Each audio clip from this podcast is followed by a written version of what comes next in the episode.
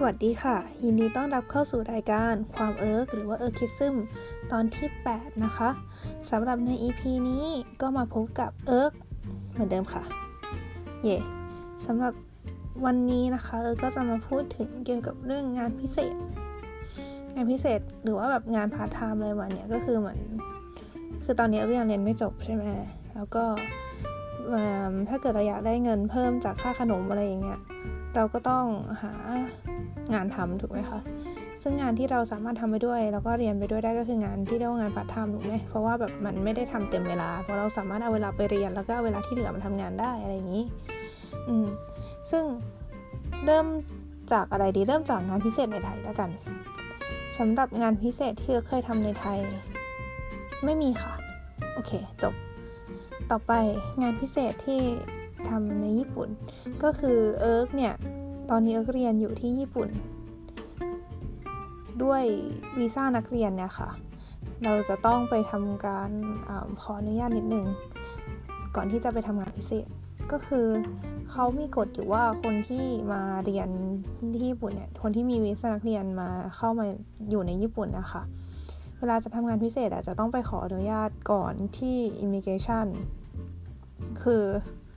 มันเรียกว่าอะไรนะ คือเหมือนกับมันจะเป็นคล้ายๆคล้ายๆ เป็นสำนักงานที่ตั้งอยู่ในแต่ละเมืองอะไม่ไม่ใช่ขอที่ตอมอแต่ว่าขอที่แบบสำนักงานที่ทำเกี่ยวกับเรื่องประมาณเนี้ยเราก็ขอโทษค่ะจำชื่อไม่ได้อืมแล้วก็คือเหมือนเราต้องไปยื่นเอกสารว่าเราต้องอยากจะทำงานพิเศษนะอะไรยังไงแล้วเขาก็จะปั๊มตามมาให้ว่าเราสามารถทำงานพิเศษได้ โดยที่มันจะมีลิมิตอยู่ก็คือทำได้ไม่เกิน 28 ชั่วโมงต่อสัปดาห์ค่ะ ซึ่งก็ไม่ได้น้อยนะ ก็รู้สึกว่าโอเคอ๋อแล้วก็งานพิเศษในญี่ปุ่นเนี่ย มันจะมีคำเรียกว่าอาดูไบโตะซึ่งอตอนแรกเราก็เข้าใจว่ามันคือคำทับศัพท์ภาษาอังกฤษ แต่ก็คือภาษาอังกฤษมันไม่มีคำนี้ ไปไปมาเราก็เลยมารู้ทีหลังว่ามันคือคำทับศัพท์ภาษาเยอรมันค่ะ คือแปลว่างานพิเศษนั่นแหละอาดูไบโตะไม่แน่ใจว่าการออกเสียงภาษาเยอรมันเป็นยังไง ถ้าเกิดใครรู้ก็สามารถคอมเมนต์กันมาได้นะคะ อืม ก็ไองานอดูไบโตเนี่ยก็เป็นสิ่งที่คนญี่ปุ่นก็คือไม่ใช่แค่นักเรียนต่างชาติ แต่ก็คือนักเรียนญี่ปุ่นเองก็ทำกันอย่างเป็นร่ำเป็นสัน คือเรียกได้ว่าทุกคนทำอะไม่คือคือก็มีคนที่ไม่ทำบ้าง แต่ก็คือคนก็จะมองว่าแปลกที่นักเรียนมหาลัยไม่ทำอนุไบโตอะไรอย่างเงี้ยอืมซึ่งงานมันก็จะมีหลากหลายมาก งานที่เห็นเด่นๆ ก็อย่างเช่น ไปเป็นพนักงานร้านสะดวกซื้อ อันนี้ก็จะเป็นคล้ายๆอันนี้คือไม่เคยทำนะคะ แต่ว่าฟังคนที่เคยทำเขาเล่ามาเขาบอกเป็นงานเน้นถึกก็คือแบบใช้แรงงานแบบเติมสต็อกของเป็นแคชเชียร์อะไรอย่างนี้แคชเชียร์มันก็จะแบบมีรูปประโยคซ้ำๆเดิมอะ่ะ เพราะฉะนั้นคือคนที่อาจจะไม่ได้เก่งญี่ปุ่นมากก็ทำได้อะไรอย่างนี้ แต่ว่างานร้านสะดวกซื้อเนี่ยค่าแรงจะค่อนข้างต่ำเมื่อเทียบกับงานอื่นๆ ก็เหมือนกับ อาจจะเป็นทางเลือกสำหรับคนที่เหมือนไม่ค่อยเชี่ยวชาญภาษาญี่ปุ่นมากแบบมันถ้าถ้าเป็นนักเรียนต่างชาตินะไม่ค่อยเชี่ยวชาญภาษาญี่ปุ่นมาก แล้วก็แบบอยากหางานทำแต่ว่าถ้าไปทำร้านอาหารก็กลัวว่าจะไม่ได้อะไรมานี้อืมหรือว่างานที่ทำกันเยอะก็คือร้านอาหารร้านอิซากายะอะไรเงี้ยค่ะอิซากายะคือร้านกินดื่มอะแบบที่ขายเหล้าด้วย แบบส่วนนี้ก็จะเปิดกลางคืน แล้วก็ขายอาหารขายเหล้าขายกับแก้มอะไรเงี้ยค่ะ ก็ไปเป็นแบบพนักงานเสิร์ฟหรือพนักงานในครัว พนักงานล้างจานอะไรเงี้ยแล้วแต่ก็มีเยอะอยู่นะ อืม แล้วก็อีกงานหนึ่งที่คิดในหมู่เด็กไทยก็คืองานเป็นพนักงานร้านอาหารไทย ก็คือถ้าเป็นร้านอาหารทั่วไปเนี่ยยังไงก็คือ ต้องใช้ภาษาญี่ปุ่นค่อนข้างหนักหน่อยใช่ไหมคะ เพราะว่ายังไงก็ต้องเราต้องคุยกับนะอย่างน้อยก็เจ้าของร้าน หรือว่าเพื่อนพนักงานด้วยกัน แล้วก็ลูกค้าอีก แต่ว่าถ้าเกิดทำงานในร้านอาหารไทยที่เปิดโดยคนไทยเนี่ย เวลาคุยกับสตาฟในร้านนี่คือคุยเป็นภาษาไทยได้เลย แล้วก็เวลาคุยกับลูกค้าเนี่ยก็คือเป็นบทสนทนาพื้นฐานแค่นั้นเอง เพราะฉะนั้นก็เลยเป็นงานที่ค่อนข้างฮิตกันในหมู่นักเรียนไทย แล้วก็แบบบางทีก็บางปีที่นักเรียนมาเยอะๆเนี่ยก็อาจจะมีการแย่งชิงตำแหน่งกันเล็กน้อย แบบว่าตำแหน่งที่ร้านมีไม่พอนักเรียนที่อยากเข้าไปทำอะไรอย่างนี้ค่ะค่าแรงของงานพิเศษประมาณนี้ในญี่ปุ่นเนี่ยเท่าที่เคยเจอมาส่วนใหญ่นะ คืออันนี้อาจจะอ้างอิงได้เฉพาะแค่เมืองที่เราอยู่ก็คือเมืองเซนไดนะคะเออมันเท่าที่เคยเจอคือจะอยู่ที่เรทประมาณสักแบบ750 เยนขึ้นไปอะค่ะ คือถ้าร้านอาหารจะอยู่ประมาณพันชั่วโมงละพันพันเยน ลืมบอกไปว่ามันคือเรทต่อชั่วโมง ชั่วโมงละพันเยนก็ประมาณ 300 กว่าบาทไทยขึ้นอยู่กับค่าค่าเงินตอนนั้นอะไรเงี้ยต่อชั่วโมงนะคะ อืมแล้วก็ถ้าแบบเป็นร้านสะดวกซื้ออะไรเงี้ยก็อาจจะต่ำลงมาหน่อยเป็นประมาณสักแบบเจ็ดร้อยแปดร้อยเยนอืมก็ลดหลั่นกันไปค่ะ ส่วนงานอีกแบบหนึ่งที่ได้เงินมากกว่าก็คืองานแบบงานสอนภาษาไทยก็คือ มันจะมีคนญี่ปุ่นที่อยากเรียนภาษาไทยอยู่ค่ะ อาจจะด้วยเหตุผลทางแบบการทำงาน อย่างเช่นเขาจะต้องโดนบริษัทย้ายไปทำงานที่ไทยอะไรเงี้ยเขาก็จะอยากเรียนภาษาไทยเอาไว้ หรืออาจจะเป็นคนญี่ปุ่นที่ชอบประเทศไทย แบบชอบไปเที่ยวเมืองไทยอะไรอย่างเงี้ยเขาก็อาจจะเรียนภาษาไทยไว้เป็นงานอดิเรก เออบางคนก็คือเหมือนว่างไม่มีอะไรทำก็มาเรียนอะไรอย่างเงี้ยซึ่งค่าแรงที่ได้ก็ค่อนข้างสูงพอสมควรนะคะ ก็เป็นอีกงานหนึ่งที่เป็นงานยอดฮิตในหมู่เด็กไทยเหมือนกัน ส่วนในหมู่เด็กญี่ปุ่นอะเด็กมหาลัยญี่ปุ่นอะบางคนเขาก็ทำงานเป็นแบบครูสอนพิเศษ นักเรียนมัธยมอะไรอย่างนี้เหมือนกันแบบก็ก็ก็เป็นติวเตอร์อะติวเตอร์แบบส่วนตัวอะไรเงี้ยติวเตอร์สอนวิชาต่างๆ เลขวิทย์อะไรประมาณเนี้ยก็อืม ก็รู้สึกว่าเงินดีเหมือนกันค่ะสำหรับเรทราคาสอนภาษาไทยที่ญี่ปุ่นเนี่ยเท่าที่เคยถามเพื่อนๆมาเนี่ยก็จะอยู่ที่แบบชั่วโมงละ 2,000 เยนอะไรมาเนี้ย2,000 2,500 ก็คือจะเยอะกว่างานใช้แรงงานปกติ อืมก็ก็นะ ก็ประมาณนี้แหละ ทีนี้ก็มาเข้าสู่ประเด็นหลักกันดีกว่า ก็คืออยู่ๆก็รู้สึกว่าอยากเล่าให้ฟังว่า เออเคยทำงานพิเศษอะไรมาบ้างคือ พอมานั่ง list list ดูเองเนี่ยก็รู้สึกว่าเฮ้ยเราก็เคยทำงานมาหลายอย่างเหมือนกันนะ ทั้งงานได้เงินและงานไม่ได้เงินอะไรเงี้ยก็เลยอยากจะมาทิ้งๆเอาไว้ ก็ไม่มีอะไรหรอกอยากเล่าแค่นั้นเอง อืมสำหรับงานพิเศษที่เคยทำเริ่มประเดิมประเดิมอันแรกเลยก็คือเป็นงานที่บริษัททีวีค่ะ เออบริษัททีวีทำอะไรวะ เออใช่ไหมก็คืองานนี้เป็นงานที่เอิร์กยังทำมาจนถึงปัจจุบันอยู่ แล้วก็ทำมา กี่ปีแล้วว่าสองปีกว่าได้แล้ว คือเป็นงานที่ยังไงดี เอางี้ก่อนบริษัททีวีที่ว่าเนี่ยค่ะ เป็นจริงๆมันคือคล้ายๆ บริษัทที่ทำสื่ออืมทำมีเดีย แล้วเขาเนี่ยเป็นบริษัทเล็กๆแต่ว่าได้งบมาจากรัฐบาลญี่ปุ่นนะแบบให้ช่วยทำคอนเทนต์ที่ส่งเสริมการท่องเที่ยวในภูมิภาคโทกุ คือหลายคนอาจจะรู้จักเหตุการณ์สึนามิครั้งใหญ่ในภูมิภาคโทกุเมื่อประมาณ 8 ปีที่แล้วนะคะ ก็จากเหตุการณ์ครั้งนั้นเนี่ยรัฐบาลก็เลยแบบมีนโยบายฟื้นฟูภูมิภาคนี้ในการแบบเหมือนกับหลาย ๆ อย่างอะก็คือซ่อมแซมฟื้นฟูพื้นที่แล้วก็รวมถึงโปรโมทภูมิภาคนี้ให้เป็นที่รู้จักต่อสายตาชาวโลก ให้เขามาเที่ยวกัน ให้เอาเงินมาจ่ายกันที่นี่ เพื่อที่จะเป็นการฟื้นฟูท้องถิ่นอีกทางนึงอะไรอย่างนี้ แล้วบริษัทที่เออทำอยู่เนี่ยก็คือเป็นบริษัทที่ทำคอนเทนต์ประมาณนี้แหละ ซึ่งเขาก็จะเหมือนโอเปเรตหลาย ๆ อย่างอย่างเช่นเขาให้แบบเขาก็จะมีเพจเพจแฟนเพจใน Facebook อะค่ะ หลาย ๆ ภาษาแล้วก็จ้างนักเรียนต่างชาติมาเป็นแอดมินเพจซึ่งเออก็คือตำแหน่งนี้แหละเออก็คือเข้ามาทำเป็นหนึ่งในทีมแอดมินเพจที่เป็นนักเรียนต่างชาติอะ ของบริษัทนี้ หน้าที่ก็คือโพสเนื้อหา content เกี่ยวกับการท่องเที่ยวโทโฮกุต่างๆ แบบ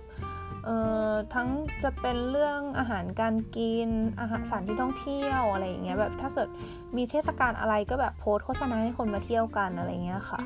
คือเดี๋ยวรายละเอียดเดี๋ยวจะพูดต่ออีกทีหนึ่งนะอืมแล้วก็บริษัทนี้ก็คือนอกจากไอ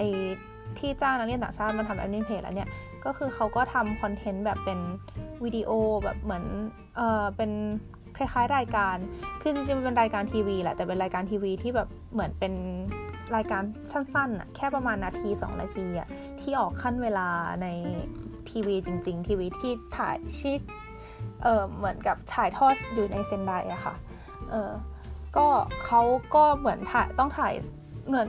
เนื้อหาของรายการอันนั้นก็คือเป็นการแนะนำ การท่องเที่ยวโทกุเนี่ยแหละ อาจจะเป็นแนะนำร้านอาหาร อาจจะเป็นแนะนำสถานที่ท่องเที่ยว หรือว่าเทศกาลหรือว่าอาจจะเป็นแบบ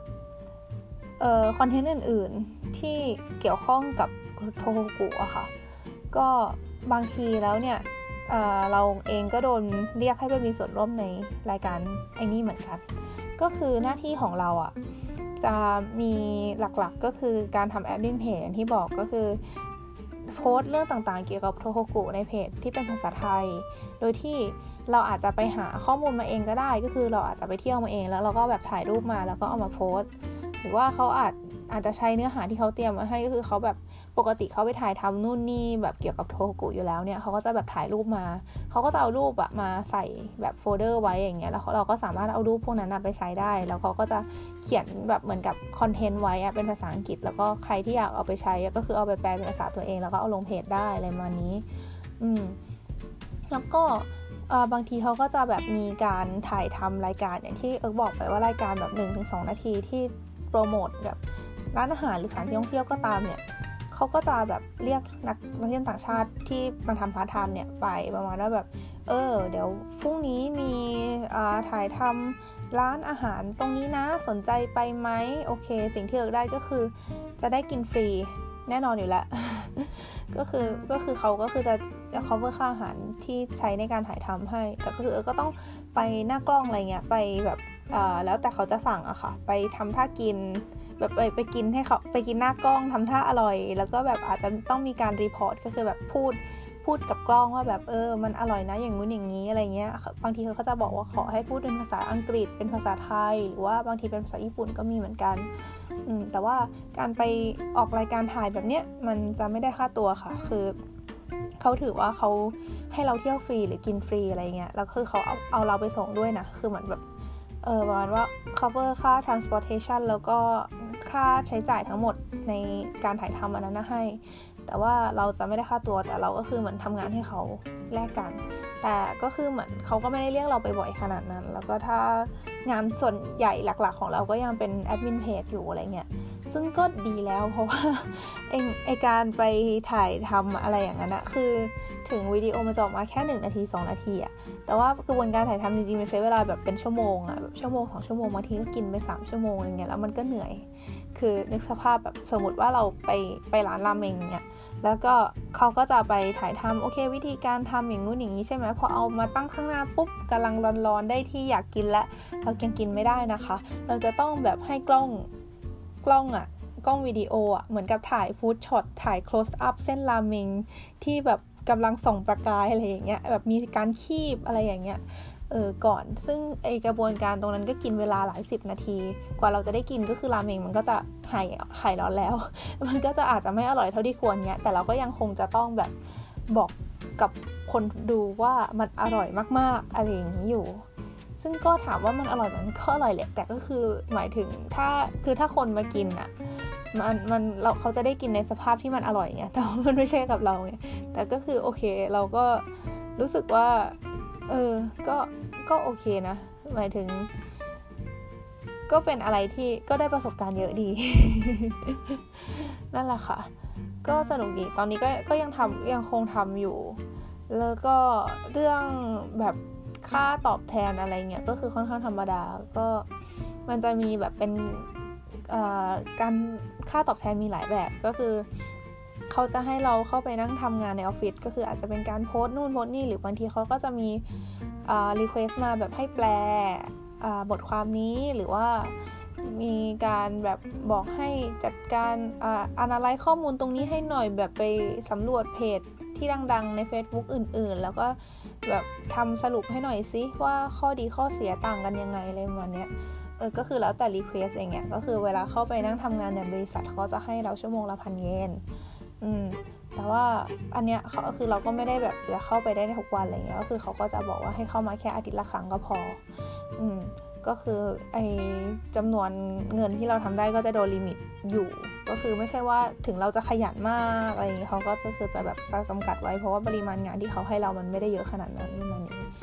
อืมแต่ว่าถ้าเกิดเราอ่าโพสต์ต่างๆต่างๆ รูปต่างๆ ใน Facebook อย่างเงี้ย พสลงไปในเพจอะค่ะ โดยที่ไม่ได้ทำงานในบริษัทแบบโพสมาจากบ้าน เขาก็จะจ่ายเงินให้เราโดยที่คิดเป็นโพสก็คือถ้าเราใช้รูปของเราเอง เราก็ใช้ข้อความของเราเองอะคือเนื้อหาข้อความของเราเอง แล้วเขาก็จะให้โพสละห้าร้อยเยน แต่ว่าถ้าเราใช้รูปจากบริษัทอะไรเงี้ย เขาก็จะให้โพสละ 300 เยนค่ะ ก็คือจะเป็นการนับแบบรวมกัน พอถึงสิ้นเดือนเขาก็จะนับรวมกันว่าเราทำงานในบริษัทกี่ชั่วโมง เราโพสจากบ้านกี่ชั่วโมงอะไรเงี้ย เอ้ยไม่ใช่สิ เราโพสจากวันกี่โพสอืมเขาก็จะเอามาคำนวณเป็นค่าแรงให้เรานอกจากนี้เขาก็ยังมีแบบเหมือนประมาณว่าให้เราส่ง proposal ไปว่าแบบ เออเดือนหน้าเราจะแบบมี plan ไปเที่ยวไหนไหมอะไรเงี้ยแบบไปจังหวัดอื่นที่ไม่ใช่เซนไดแล้วก็ไปถ่ายรูปไปเก็บข้อมูลมา เพื่อที่จะเอารูปมาอัปอัปเดตไม่ใช่อัปเดตอัปโหลดลงไปใน share folder ของบริษัทอะไรเงี้ยเพื่อที่คนอื่นจะเอาไปเขียน content ได้เพิ่มอะไรมานี้ คือเหมือนแบบไปเที่ยวพร้อมทำงานอะแล้วถ้าเกิดว่าเราแบบส่งโปรโซไปแล้วเขาโอเคเงี้ยเขาก็จะให้เงินทุนสำหรับไปเที่ยวมาส่วนหนึ่งด้วยเหมือนกันอะไรมาเนี้ยค่ะ อืมก็เป็นงานที่สนุกดีนะ รู้สึกว่าเป็นงานที่เราเราทำแล้วเราก็สนุกดี เพราะว่าเราเองก็แบบเป็นคนที่ชอบเที่ยว แล้วก็แบบชอบเล่าอะแบบเหมือนประมาณว่าเออถ้าฟังเออทีซึมก็คงรู้ว่าเออแบบมีเรื่องอะไรเออก็อยากเอามาเล่าหมดนี้ใช่ไหมแบบเวลาไปเที่ยวมาเออก็ชอบเล่าให้ฟังว่าเออมันดีอย่างงู้นอย่างนี้อะไรอย่างเงี้ยแล้วส่วนหนึ่งก็คือพอเออก็เป็นคนไทยเออก็พอจะรู้ว่าคนไทยเนี่ย ต้องการเห็นอะไร ต้องการอะไรจากการไปเที่ยวอะไรมานี้ คือบางทีคนญี่ปุ่นเขาก็แปลกใจเหมือนกันที่ทำไมคนไทยถึงแบบกรีดกราดกับซูชิซาชิมิขนาดนั้น คนญี่ปุ่นเขาจะแบบประมาณว่าแบบเหมือนแบบประมาณว่าถ้าเออโพสโพสเกี่ยวกับของกินบ่อยๆอะไรอย่างเงี้ยคนญี่ปุ่นบางทีเขาตอนแรกๆเขาอาจจะถามว่า เออมันแบบเหมือนกับประมาณว่าเป็นอะไรที่คนไทยชอบหรออะไรเงี้ยเออก็บอกว่าใช่ดูยอดลิสสิ แบบถ้าเกิดยิ่งโพสรูปของกินตอนที่มันแบบน่ากินน่ากินอะแบบแบบถ่ายรูปมาได้แบบแบบโคสอัพใกล้ๆ แบบน่ากินมากอะไรเงี้ยเออมันคนก็จะแบบรู้สึกกระแสตอบรับก็จะดีกว่าปกติ อันนี้เท่าที่เออเคยเจอมานะคะ หรือแบบถ้าเป็นรูปธรรมชาติสวยๆอะไรอย่างเงี้ยเออของอันนี้ก็จะชอบเหมือนกันอืมประมาณนั้นแหละค่ะ ก็ รู้สึกได้ประสบการณ์หลายอย่างจากการทำงานที่นี่เหมือนกัน แล้วก็รู้สึกยังสนุกอยู่ เออเป็นเป็นเป็นงานที่สนุกมาก แล้วก็ได้เจออะไรหลายอย่างดี ที่สำคัญคือมันก็เข้ากับไลฟ์สไตล์เออที่ชอบเที่ยว ก็คือเวลาไปเที่ยวเออก็ก็ถ่ายรูปอะแต่ว่าเออก็คือปกติเป็นเวลาไปเที่ยวไหนเออก็จะชอบหาข้อมูลเกี่ยวกับที่นั่นอยู่แล้วไงเออเออก็เหมือนไม่เสียเที่ยวอะได้รูปกลับมา แล้วก็เอาข้อมูลไปเขียนโพสต์ได้ด้วยอะไรเงี้ย แล้วก็ตอนเที่ยวก็ก็ยังสนุกอยู่ เออแต่ว่าถ้าเกิดไปเที่ยวพร้อมกับกองถ่ายอะไม่สนุกแล้วอันนั้น คือคือถ้าเกิดสมมติแบบไม่ไม่ได้ไปเที่ยวเองอะค่ะไปเที่ยวแบบไปจุดมุ่งหมายคือไปถ่ายรายการอะไรเนี่ย มันจะค่อนข้างกดดันเลย เพราะแบบมันเขามีหลายช็อตเขาต้องการหลายช็อตจากเราอะไรเงี้ยแบบมันก็คือสั่งให้เราทำนู่นทำนี่อะไรอย่างเงี้ยมันค่อนข้างเหนื่อย เออนั่นแหละก็ ก็อาจจะดีในแง่ที่เราได้ไปที่ที่ไม่เคยไปมาก่อน เราได้ไปกินอะไรที่เราไม่เคยกินมาก่อนแต่ว่าก็ยังเหนื่อยอยู่ดี ก็อาจจะต้อง balance นิดนึงว่าแบบถ้าเราไปเยอะไปมันก็จะเริ่มเหนื่อยเกินไปแล้วนะอะไรอย่างนี้ค่ะ โอเค ก็จบอันแรกไป ต่อมาอันที่สองอันนี้เอิร์กไม่ได้ทำเป็นงานประจำคืออันที่อันเมื่อกี้คือทำประจำก็ทำทุกอาทิตย์มาตลอด 2 ปีเนี่ยอืมแต่ว่าอันที่สองเนี่ยเป็นงานที่เอิร์กไปรับจ็อบ พิเศษ เฉพาะเวลามันมีอีเวนต์ก็คืองานพนักงานขาย คือที่เนี่ยค่ะที่เมืองเซนไดที่เอิร์กอยู่เนี่ย มันจะมีงานที่ชื่อว่า Thai Festival ทุกปี ก็คือเป็นงานออกร้านที่เกี่ยวกับไทยๆก็คือแบบ เป็นงานที่รวมเอาร้านอาหารไทยมาตั้งแผงลอยขาย เอาร้านที่แบบขายเสื้อผ้าแบบไทยๆ เครื่องประดับแบบไทยๆ หรือคือคือผู้นี้คือออแกไนเซอร์เนี่ยเขาก็คือจัดงานในธีมไทยขึ้นมาแบบประเทศไทยอะ ก็จะมีแบบเวทีแสดงการแสดงแบบ ไทยๆรำไทยมวยไทยต่างๆอะไรพวกนี้ค่ะ แล้วเขาก็จะเหมือนกับให้คนที่สนใจหมอกบูธมาเช่าที่ ซึ่งคนที่หมอกบูธก็คือจะต้องเข้าธีมนั้นอะอย่างแบบร้านอาหารไทยอะไรเงี้ย คือในเซนไดก็มีร้านอาหารไทยอยู่บ้าง เขาก็อาจจะมาเช่าที่ออกบูธแล้วก็เอาอาหารของเขาอะมาทำขายแบบในลักษณะแบบเป็นแผงลอยอะค่ะ แบบเป็นเป็นตั้งเต็นท์ตั้งโต๊ะแล้วก็แบบทำขายอย่างนั้นนะแบบคล้ายๆ ให้อารมณ์สตรีทฟู้ดอืม ซึ่งเวลางานแบบนี้เขาก็จะแบบมีคือร้านอาหารไทยที่อยู่ในเซนไดอยู่แล้วเนี่ยเขาก็จะมีลูกจ้างของเขาอยู่แล้วแหละแล้วเขาก็เอามาออกงานแค่นั้นเอง แต่ว่ามันจะมีบางร้านที่เขามาจากต่างจังหวัดก็คือแบบมาจากโตเกียวบ้าง หรือมาจากยามากาตะ คือร้านที่เอิงทำเคยทำเนี่ยคือเป็นร้านอาหารไทยที่เขาปกติร้านเขาอยู่ในยามากาตะ คือเป็นจังหวัดที่อยู่ข้างๆจังหวัดมิยางิที่เอิงอยู่เนี่ย อืมแต่ว่าพอมีไทเฟสเขาก็จะมาเหมือนกัน แล้วทีเนี้ยเขาก็ด้วยความที่เขาก็ไม่ได้เอาลูกจ้างของเขาที่นั่นมา เขาก็เหมือนมากันแค่เหมือนตัวเจ้าของร้านแล้วก็ลูกจ้างไม่กี่คนแล้วเขาก็อยากได้แรงงานเพิ่ม เขาก็เลยเหมือนติดต่อมา ตอนแรกเขาติดต่อมาทางร้านอาหารไทยอีกร้านหนึ่งที่รู้จักกันที่อยู่ในเซนไดเนี่ยว่าแบบมีใครอยากทำงานพิเศษที่ร้านเขาไหม เออแล้วตอนนั้นเออก็ได้ไม่มีอะไรทำพอดีเออก็เลยแบบติดเออก็เลยโอเคเออไปทำก็คืองานงานที่ว่าก็คือเป็นงานลูกมือทุกอย่างทุกสิ่งทุกอย่างอะ่ะก็คือทั้งขายเสิร์ฟแบบเหมือนกับเวลาตั้งร้านมันก็จะแบบมีโซนที่แบบใช้ทำอาหารใช่ไหมคะก็คือส่วนก็จะก็คือจะเป็นแม่ครัวของร้านเขาอะเขาก็จะทำอาหาร แล้วก็ออพอทำเสร็จปุ๊บก็เอามาให้เออตักเสิร์ฟแบบตักใส่กล่องอะไรก็ว่าไปลูกค้าสั่งไอ้กะเพราก็ตักกะเพราราดข้าว แล้วก็ใส่กล่องรับเงินคิดเงินอะไรพวกนี้ค่ะ อืมคืองานมันก็ค่อนข้างหนักพอสมควร เพราะว่าพอมันเป็นไทยเฟสติวัลเนี่ยลูกค้ามันเยอะมากๆ มันเข้ามาตลอดเลยไม่ขาดสายเลยงานเออก็จะเริ่มตั้งแต่แบบ8ปดโมงเนี้ยมาถึงปุ๊บก็ มาหั่นของหั่นอะไรเตรียมเตรียมของทุกสิ่งทุกอย่าง แล้วก็เออให้เพื่อที่จะส่งต่อของแบบวัตถุดิบอะไปให้แม่ครัวทำแล้วจากนั้นก็คือพอลูกค้าเริ่มมาก็คือมายืนหน้าร้าน แล้วก็จัดการแบบเหมือนขายซะเยอะอะค่ะ แบบเหมือนเรียกลูกค้าบ้าง ตักอาหารใส่กล่อง แล้วก็คุยกับลูกค้า แบบคิดเงิน รับเงินต่างๆประมาณนี้ อืมก็ถ้าลูกค้ามาเยอะมากๆ บางทีก็คือแทบไม่ได้พักเลยอะค่ะ คือได้พักกินข้าวนิดเดียวพอกินข้าวเสร็จปุ๊บก็ต้องรีบกลับไปทำต่อเพราะลูกค้าเยอะจะล้นอะไรเงี้ย เออ ก็คือก็เขาก็จะจ้างเอิร์กแบบ 12 ชั่วโมง คือตั้งแต่ 8 โมงถึง 2 ทุ่ม แล้วความดีอย่างหนึ่งของร้านที่เอิร์กทำด้วยเนี่ยก็คือพอสองทุ่มปุ๊บเขาบอกว่าพอแล้วไม่ต้องทำแล้วไม่งั้นเขาจะต้องจ่ายโอทีเพิ่มอะไรเงี้ยก็คือคือรู้สึกว่าเขาแฟร์ดีอะอืมก็คือ 12 ชั่วโมงก็คือ12 ชั่วโมง คือถึงงานมันจะหนักแต่ก็ก็ 12 ชั่วโมงก็คือจบอะไรอย่างเงี้ยคือเขาก็จ่ายค่าแรงให้ในส่วนของ 12 ชั่วโมงนั้นจริง ๆ อืมแล้วก็ปกติงานไทเฟสเนี่ยก็จะมี 2 วันค่ะ ต่อปี ก็เออก็ปกติก็ไปทำทั้ง 2 วันแหละ แต่ก็ ไปทำมาสามปีและอืมแต่ปีนี้เออเออตัดสินใจไปทำอีกที่หนึ่งแหละเพราะว่าแบบเหมือนมีมีคนมาหาแบบมีคนที่มาหาคนไปทำงาน ก็เลยสนใจแล้วก็เลยโอเคงั้นปีนี้เออลองไปทำอีกอันนึงดูละกัน ก็เลยอาจจะไม่ได้ทำมาทำร้านนี้แหละอืมก็ปีที่ผ่านๆมานะคะ ก็ได้ชั่วโมงละพันเยนค่ะ แล้วก็เขาก็มีโบนัสให้ด้วยอะไรอย่างเงี้ย อืมก็ถือว่าโอเค ที่น่ารักอีกอย่างคือร้านเขาก็แบบเวลาขายของเหลือเนี้ยเขาก็ให้แบบเอาใส่ถุงให้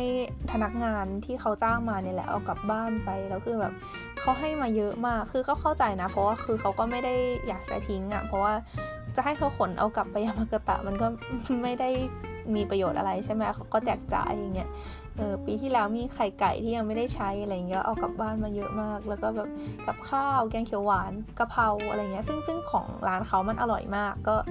ก็ดีก็ได้ได้ข้าวฟรี ถือว่าได้กับข้าวมากินไปอีกสักพักหนึ่งเลยอืมประมาณนี้ค่ะ ก็เป็นงานที่สนุกเหมือนกันนะคือเออรู้สึกว่าคือเวลาทำอะด้วยความที่มันยุ่งมาก คือเหมือนต้องเปิดออโต้พายโอะแบบท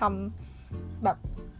ทำนู่นเสร็จแล้วไปนี่ต่อไปนี่ต่อไปนี่ต่ออะไรเงี้ยแบบเหมือนทำจนทำจนกลายเป็นแบบโปรแกรมไปแล้วอะไรเงี้ยซึ่งเออรู้สึกว่าถ้าไม่ได้นานจนเกินไปอะแบบไม่คือถ้าทำติดกันแค่สองวันอะไรเงี้ยเออรู้สึกมันก็สนุกดีนะเหมือนมันมันยุ่งดีอะไม่รู้ดีพูดไม่ถูกอะก็เป็นคนที่ชอบแบบมีแบบมีอะไรทำยุ่งยุ่งดีกว่าแบบนั่งเฉยๆน่าเบื่อเข้าใจใช่ไหมไม่รู้จะเข้าใจหรือเปล่า เออประมาณนั้นแหละ อืม ก็อันนี้ก็คือเป็นอีกอันนึงที่เคยทำค่ะอ้อแล้วก็มีอีกงานหนึ่งที่เป็นงานไทยคล้ายๆไทยเฟสติวัลเหมือนกันแต่ว่าเล็กกว่า แต่ก็คือเหมือนคล้าย ๆ เป็นงานออกร้านอาหารไทยเฉยๆอะคือถ้าเป็นไทยเฟสติวัลมันจะมีอย่างอื่นที่เกี่ยวกับข้องกับประเทศไทยด้วยอะค่ะ แต่อีกงานหนึ่งที่เคยไปทำเนี่ยมันเป็นงานที่เขาให้ร้านอาหารไทยมาเปิดมาตั้งร้านสักประมาณแบบ 3 ร้านอะไรเงี้ยคือแบบเล็ก เป็นร้านเล็กๆ แล้วก็ไม่มีอะไรนอกเหนือจากนั้นคือทำเป็นอีเวนต์พิเศษเฉยๆ แต่ว่าระยะเวลาจะยาวนานกว่าคือ 8 วันนะคะ เออแล้วช่วงนั้นเออก็รู้สึกว่าไม่มีอะไรทำแล้วก็เฮ้ยถ้าไป 8 วันก็ได้แบบเขาบอกมาว่าได้วันละหมื่นเยนมั้งเออไปแปดวันก็เฮ้ยได้แปดหมื่นเยนก็เยอะนะ ก็เลยแบบเออไปทำดีกว่าอะไรเงี้ยเพราะเขาก็หาคนอยู่ อันนี้คือเป็นอีกร้านหนึ่งและไม่ใช่ร้านที่เอิร์กทำในงานไทยเฟสติวัลไอสิบสองชั่วโมงอะไรนั่นแหละค่ะเออจะเป็นอีกร้านหนึ่งแหละ ซึ่งก็เนื้อหางานก็คล้าย ๆ กันแล้วค่ะ ก็คือเสิร์ฟแล้วก็คิดเงินรับเงินอะไรประมาณนี้แหละ อืมไม่ได้เป็นคนแบบไม่ได้เป็นแม่ครัวทำอาหารอะไรอย่างงี้ก็จะค่อนเออไออันเนี้ยจะแอบว่างกว่านิดนึง เพราะว่าลูกค้าน้อยกว่า แต่ว่าก็ ก็ก็โอเคนะ ก็รู้สึกว่าเป็นประสบการณ์ที่ดี โอเค แล้วก็อ๋อพูดถึงร้านอาหารไทย เอิกไม่เคยทำงานพาร์ทไทม์ที่ร้านอาหารไทยจริงจังอะค่ะ เคยแต่แบบไปทำรับจ็อบตามงานอีเวนต์แบบนี้แหละนั่นแหละ ปกติคือเพื่อนเอิกหลาย ๆ คนก็จะทำงานที่ร้านอาหารไทยอยู่แต่เอิกบอกเลยว่าเอิกไม่เคยทำเลยไองานที่เอิกทำประจำก็คือจะเป็นอันที่บริษัททีวีนั่นแหละ อืม ต่อมางานที่เคยทำอีกอย่างนึงคือเป็นบล็อกเกอร์ค่ะ คืออันเนี้ยมันไม่ใช่ว่าเอิร์กเขียนบล็อกเป็นประจำจนมีสปอนเซอร์ไปติดต่อให้มารีวิวสินค้านู่นนี่อะไรนะ ซึ่งเป็นเส้นทางที่บล็อกเกอร์ดังๆ ส่วนใหญ่น่าจะทำกันแต่คืออันเนี้ยมันเป็นโครงการของรัฐบาลญี่ปุ่นอีกแล้ว คือรัฐบาลญี่ปุ่นให้งบบริษัททีวีอีกอันหนึ่งมา อันนี้ก็คืออีกอันอันนี้คือคนละอันกับอันที่เออพูดถึงในงานประจำเอิงนะ คือ อันอันนี้คือเป็นโปรเจกต์หนึ่งที่ตอนเนี้ยน่าเสียดายที่มันจบไปแล้วเป็นเหมือนกับหมดงบแล้วก็โปรเจกต์ล่มแหละ แต่ก็คือก่อนหน้านี้มันโปรเจกต์นี้ก็คือเหมือนได้งบจากรัฐบาลญี่ปุ่นมา เป็นโปรเจกต์ที่จุดประสงค์ก็คือเพื่อโปรโมทการท่องเที่ยวในโทโฮกุเนี่ยแหละค่ะ เขาก็จะแบบเหมือนคิดโปรเจกต์ต่างๆออกมาให้นักเรียนต่างชาติ อย่างเช่นเขาให้นักเรียนต่างชาติไปเที่ยวฟรีแลกกับการที่ โปรโมทให้ทางโซเชียลเน็ตเวิร์กอะไรอย่างเงี้ย เออ ซึ่งอันนี้เอิร์กก็เคยไปร่วมทำกับเขาเหมือนกันก็คือเขาก็จะพาไปเที่ยวที่นู่นที่นี่อะไรอย่างเงี้ย ก็ได้เที่ยวฟรี support ให้ทุกอย่างเลย แล้วก็เราก็มีหน้าที่คือโพสต์ลงโซเชียล แล้วก็บางคนอาจจะต้องแบบเขียน report ประมาณว่าในความคิดเห็นของเขาควรจะเพิ่มอะไรลดอะไร ตรงนี้มันดียังไงไม่ดียังไงอะไรมาเนี้ยค่ะ อืม แล้วก็หนึ่งในโครงการของไอโปรแกรมเนี้ยไอโปรแกรมที่ให้ นักเรียนต่างชาติมาช่วยโปรโมทการท่องเที่ยวโทโฮกุซึ่งได้เงินจากรัฐบาลอีกทีเนี่ย ก็คือโปรเจกต์บล็อกเกอร์ก็คือเขาจะให้เขาจะรับสมัครแบบคือนักเรียนต่างชาติที่เข้าโครงการนี้ค่ะ ก็คือจะเหมือนแบบยังไงดี พูดยังไงดี เอาใหม่ ก็คือมันมีโครงการใช่ไหมโครงการใหญ่อะคือโครงการที่เพื่อเพื่อที่จะสนับสนุนการท่องเที่ยวโทโก เขาก็จะรับสมัครสมาชิกค่ะ ก็คือใครที่สนใจที่จะทำอะคือเข้าเป็นสมาชิกกับเขาก็ไม่ได้ไม่ได้แบบมีค่าสมัครอะไรนะก็คือเหมือนเข้าไปก็คือจะได้รับข่าวสารจากเขาว่ามีโครงตอนนี้มีโปรแกรมแบบนี้นะนี่นะนี่นะ ถ้าเกิดใครสนใจสามารถไปสมัครได้อะไรเงี้ย ก็คือแบบเวลาเขามีทัวร์ทัวร์ฟรีมาเขาก็จะประกาศในกลุ่มอะไรเงี้ย ถ้าเกิดใครสนใจก็สมัครเข้าไปเขาก็จะคัดเอาคนที่เขาคิดว่าคุณสมบัติเหมาะมาทำทัวร์นั้นก็คือพาไปเที่ยวอะไรมานี้ ทีเนี้ยอันนี้ก็คือเป็นอีกหนึ่งในโครงการของเขาเหมือนกันก็คือโครงการที่หาบล็อกเกอร์คือเขาก็จะประกาศในกลุ่มว่าโอเคสำหรับในเดือนต่อไปเนี่ยใครที่มีไอเดียอยากจะเขียนเป็นบทความก็ที่ที่มันแน่นอนมันต้องเกี่ยวข้องกับการท่องเที่ยวในภูมิภาคโทโฮคุค่ะ ใครมีไอเดียอยากจะเขียนบทความสามารถติดต่อเขามาได้อะไรอย่างเงี้ยก็คือเขาก็จะให้ค่าตอบแทนเป็นแบบ บทความละ 4,000 เยน ใช่ บทความละ 4,000 เยน แต่ถ้าเขียน 2 ภาษาได้ 5,000 เยน ใช่ใช่ใช่ไม่ได้ทำนานแล้วลืม เออ ซึ่งไอ้โปรเจกต์เนี้ยเอิร์กรู้สึกสนใจ เพราะเอิร์กก็รู้สึกว่ามันง่ายดี คือเอิร์กเป็นคนชอบเที่ยวอยู่แล้วเนี่ยเอิร์กก็มีเรื่องอะไรให้เขียนเยอะอยู่แล้ว เพราะฉะนั้นเอิร์กก็เลยแบบส่ง propose ไปเลยก็ได้เขียนด้วย ที่เอิร์กเคยเขียนก็คือ เช่น ตอนนั้นเอิร์กไปเที่ยวอาโอโมริค่ะ เที่ยว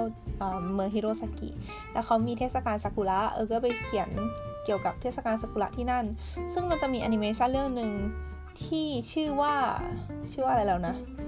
เอ่อ Flying Witch ใช่ใช่ใช่ Flying Witch เป็นแอนิเมชันเกี่ยวกับแม่มดที่ไปอยู่ที่เมืองฮิโรซากิอะค่ะ แล้วมันจะมีฉากในอนิเมะอะที่มันเหมือนกับของจริงมากๆเนี้ย เอิร์กก็เลยไปเหมือนประมาณว่าไปเที่ยวฮิโรซากิใช่ป่ะแล้วถ่ายรูปมา แล้วก็เขียนบล็อกประมาณว่าตามรอย Flying Wish ไปฮิโรซากิแล้วก็เอาฉากของจริงกับฉากในเมะมาเทียบกันว่าแบบเออมันเหมือนกันขนาดนี้เลยนะ แล้วก็เขียนข้อมูลเกี่ยวกับเรื่องการท่องเที่ยวว่าเออตรงนั้นมันคืออะไรมีที่ไหนจุดสวยคืออะไรอะไรอย่างเงี้ยค่ะ แล้วก็ลงรูปในบล็อกอะไรเงี้ยแล้วก็ก็เขียนเป็นสองภาษาคือทั้งไทยทั้งอังกฤษ เออเขาก็เออเหมือนพอพอเสร็จสิ้นกระบวนการเขาจะให้ค่าตอบแทนเรามา 5,000 เยนประมาณนี้อืมแล้วพอเขาก็จะรับเหมือนเขาก็จะรับ proposal เป็นทีละเดือนอะแบบเดือนนี้ใครสนใจเขียนบล็อกก็ส่ง proposal ไป เดือนต่อไปก็คือมาเปิดรับใหม่อีกรอบนึง อะไรอย่างนี้ เออก็ตอนที่ยังมีไอ้โปรเจกต์อันนี้อยู่เนี่ย เออก็เขียนส่งไปให้เขาทุกเดือน เป็นเวลาหลายเดือนอยู่นะ แต่ว่าสุดท้ายเขาก็เหมือนยกเลิกไป เพราะว่าเขาแบบเหมือน เข้าใจว่าเหมือนงบอาจจะแบบเริ่มน้อยลงอะไรอย่างเงี้ยค่ะเขาก็เหมือนมีการคิดโปรแกรมอื่น ๆ ออกมาด้วย แต่ว่าสุดท้ายตอนนี้โปรแกรมนี้ก็เอ้หมายถึงโครงการเนี้ยโครงการใหญ่โครงการเนี้ยที่ก็ถูกยกเลิกไปแหละน่าเสียดายซึ่งอันนี้ก็คือถือว่าเป็นงานพิเศษที่เคยทำเหมือนกันเนาะเพราะว่าก็คือได้เงินมา แล้วก็มีอีกอย่างหนึ่งที่เคยทำซึ่งก็คือเป็น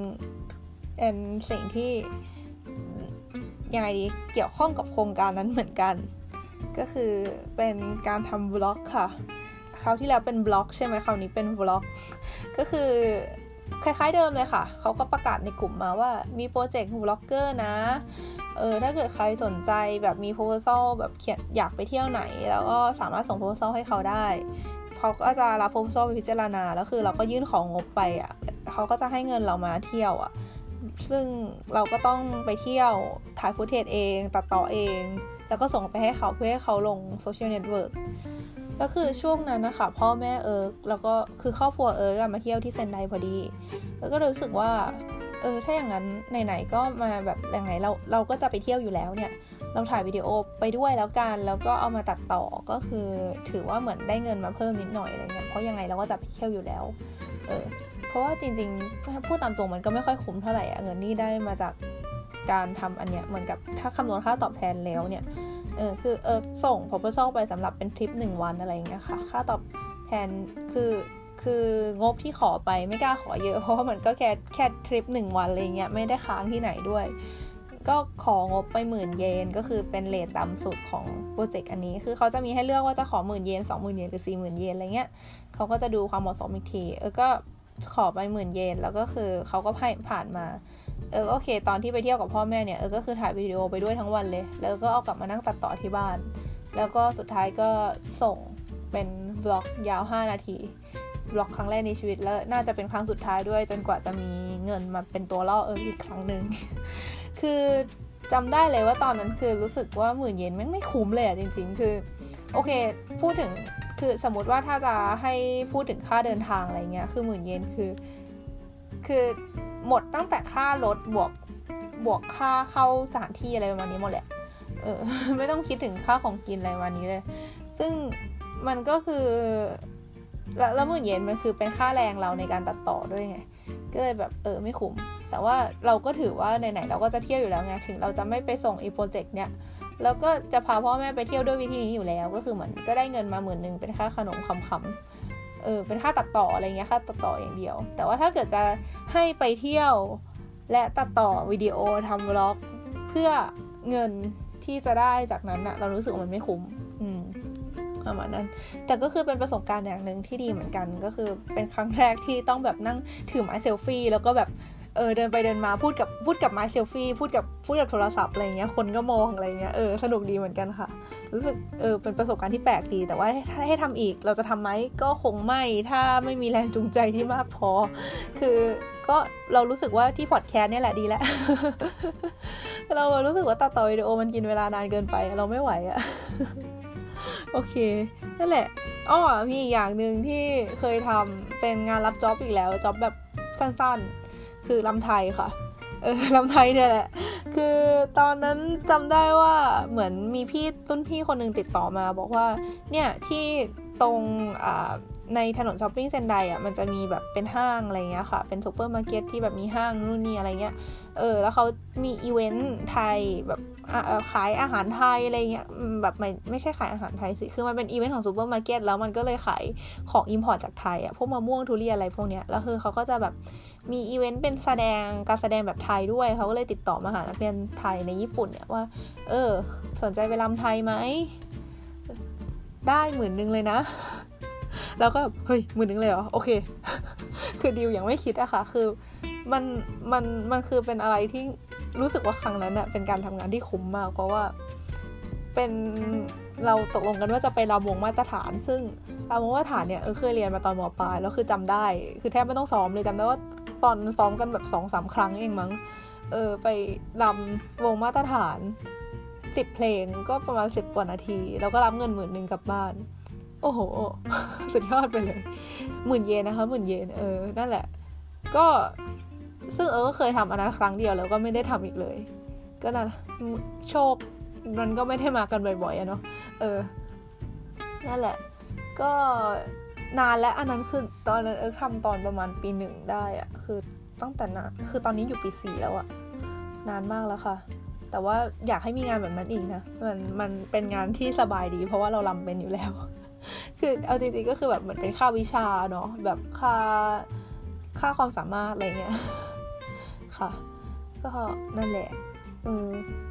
นั่นแหละก็คืออย่างที่เออบอกไปว่า รู้สึกว่ามันมีหลายงานหลากหลายประเภทดีที่เออเคยลองทำมาในอดีตเออก็อาจจะอยากก็เลยอยากจะเอามาเล่าให้ฟังว่าแบบเออเราเคยทำอะไรมาบ้าง แล้วเคยเจออะไรมาบ้างในวันนี้ แล้วก็ในอนาคตเนี่ยเออก็จะได้ลองทำงานอื่น ๆ อีกก็คืออย่างน้อยตอนเนี้ยมีพี่คนหนึ่งเขาจะต้องไปต่างประเทศแบบเหมือนคือ เขาอะทำงานสอนภาษาญี่ปุ่นอยู่ประจำแบบอาทิตย์ละครั้งอะค่ะแล้วคือมันจะมีช่วงหนึ่งที่เขาจะต้องไปทำงานต่างประเทศแบบไปไปแลกเปลี่ยนอะค่ะไปแบบเดือนหนึ่งอะไรเงี้ยเขาก็เลยถามเอิร์กว่าเอิร์กว่างไหมให้เอิร์กไปสอนแทนได้ไหมเอิร์กก็เลยโอเครับแน่นอนอยู่แล้ว เป็นคนเห็นแก่เงินมากเลยอะเออแล้วเขาก็เลยแบบเหมือนกับโอเคลองไปดูแล้วกันว่าเขาสอนยังไงอะไรเงี้ยก็ก็ตอนนี้ยังไม่ได้ทำนะคะ เดี๋ยวในอนาคตจะได้ทำก็มันก็คือเป็นงานแบบ มันดูชิลมากเลยนะ เอาจริงแบบประมาณว่าคนที่เขาอยากเรียนเขาก็มาใช่ปะเขาก็เอาหนังสือมาด้วย แล้วก็อธิบายตามหนังสือหนังสือมันก็จะแบบประมาณว่าสอนศัพท์ก่อนว่าคำภาษาญี่ปุ่นอันนี้เป็นภาษาไทยว่าอะไรเขาก็ได้ภาษาไทยระดับหนึ่งอะก็คืออ่านออกเสียงภาษาไทยค่อนข้างถูกอะเออแบบมันรู้วิธีอ่านคำภาษาไทยว่าเป็นยังไงอะไรเงี้ยแล้วเขาก็เหมือนอาจจะต้องถามความหมายอะไรอย่างเงี้ย เออ แล้วก็อ่านบทความมันก็จะแบบมีศัพท์มีบทความ แล้วก็อ่านบทความแล้วก็แบบแปลบทความอะไรเงี้ยแล้วก็คือคอยช่วยบอกเขาอันนี้แปลว่าอะไรอันนี้แปลว่าอะไรอย่างนี้ เออ ซึ่งงานก็คนดูค่อนข้างชิลเหมือนกัน เออ ก็อันเนี้ยถ้าเกิดว่ารุ่นพี่เขาไปต่างประเทศเมื่อไหร่เออ ก็จะไปทำแทนสักประมาณสี่ห้าครั้ง ก็นั่นแหละค่ะ เป็นกำลังใจให้ด้วย แล้วก็อีกอย่างหนึ่งอีกอีกงานหนึ่งที่เพิ่งได้มาสดๆร้อนๆเลย เมื่อวานเอง คือไกด์ค่ะ คือออกตัวไว้ก่อนเลยเออไม่ใช่ไกด์ที่มีใบอนุญาตนะ แต่ว่าเรื่องของเรื่องมันมาจากการไปฟัง ฟังอะไรวะ ฟังจำไม่ได้อะที่พี่แอนพูดถึงอะคือพี่แอนที่ทำ YouTube อะค่ะ เขาพูดถึงครูไผ่เดี๋ยวนะมาซับซ้อนมากเลยเดี๋ยวคือพี่แอนพูดถึงครูไผ่ว่าครูไผ่อะไปทำงานไกด์เออ สาวๆมั้งนะ เออพี่พี่แอนพูดถึงครูไผ่ว่าครูไผ่ไปทำงานไกด์ครูไผ่จากครู